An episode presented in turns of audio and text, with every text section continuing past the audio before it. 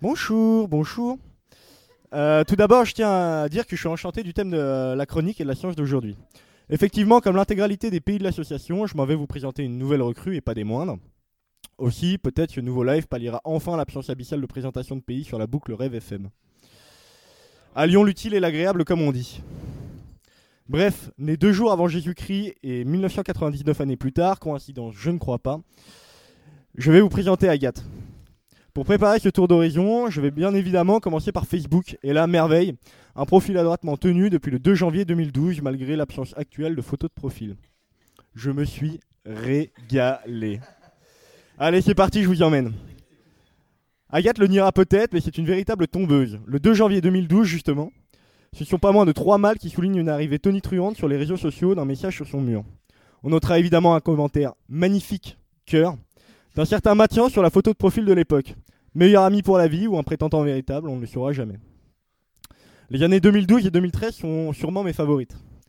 2012 est un enchevêtrement de messages qui coulolent qui souligne que depuis sa plus tendre enfance, Agathe cultive des relations solides et franches. Les surnoms fusent, les fautes d'orthographe aussi. Mon petit chien, Malasiane, bébé, Agatou Mon cœur, chou, mon amour, Mathiam, Dada. J'ai failli vomir de jalousie devant un tel déferlement d'amour, j'ai pleuré à repenser à l'enfant seul que j'étais à l'époque.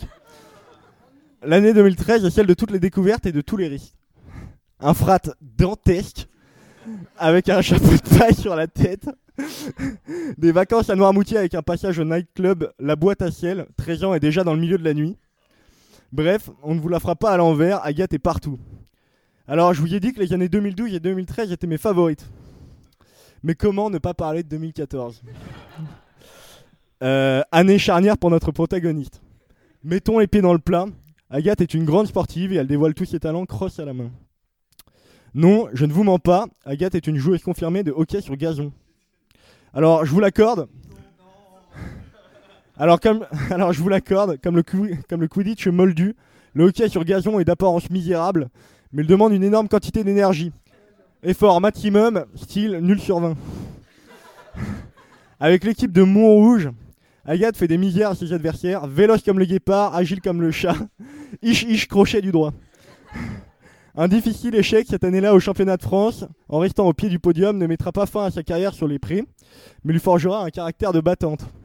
Nous avons une bonne partie des ingrédients en main. Team player, sportive, curieuse, enthousiaste et enthousiasmante, nous avons presque Agathe. Ah mais oui, je ne voulais pas d'écrite, et quid de nos amis aveugles si on ne leur propose pas une audio description potable? Haute comme quelques pommes, mais pas plus que l'envergure d'un goéland. Le temps souvent allé, les cheveux ondulés, deux joues et un sourire à croquer. Voilà, je vous ai présenté Agathe et j'espère qu'elle vous fera rêver.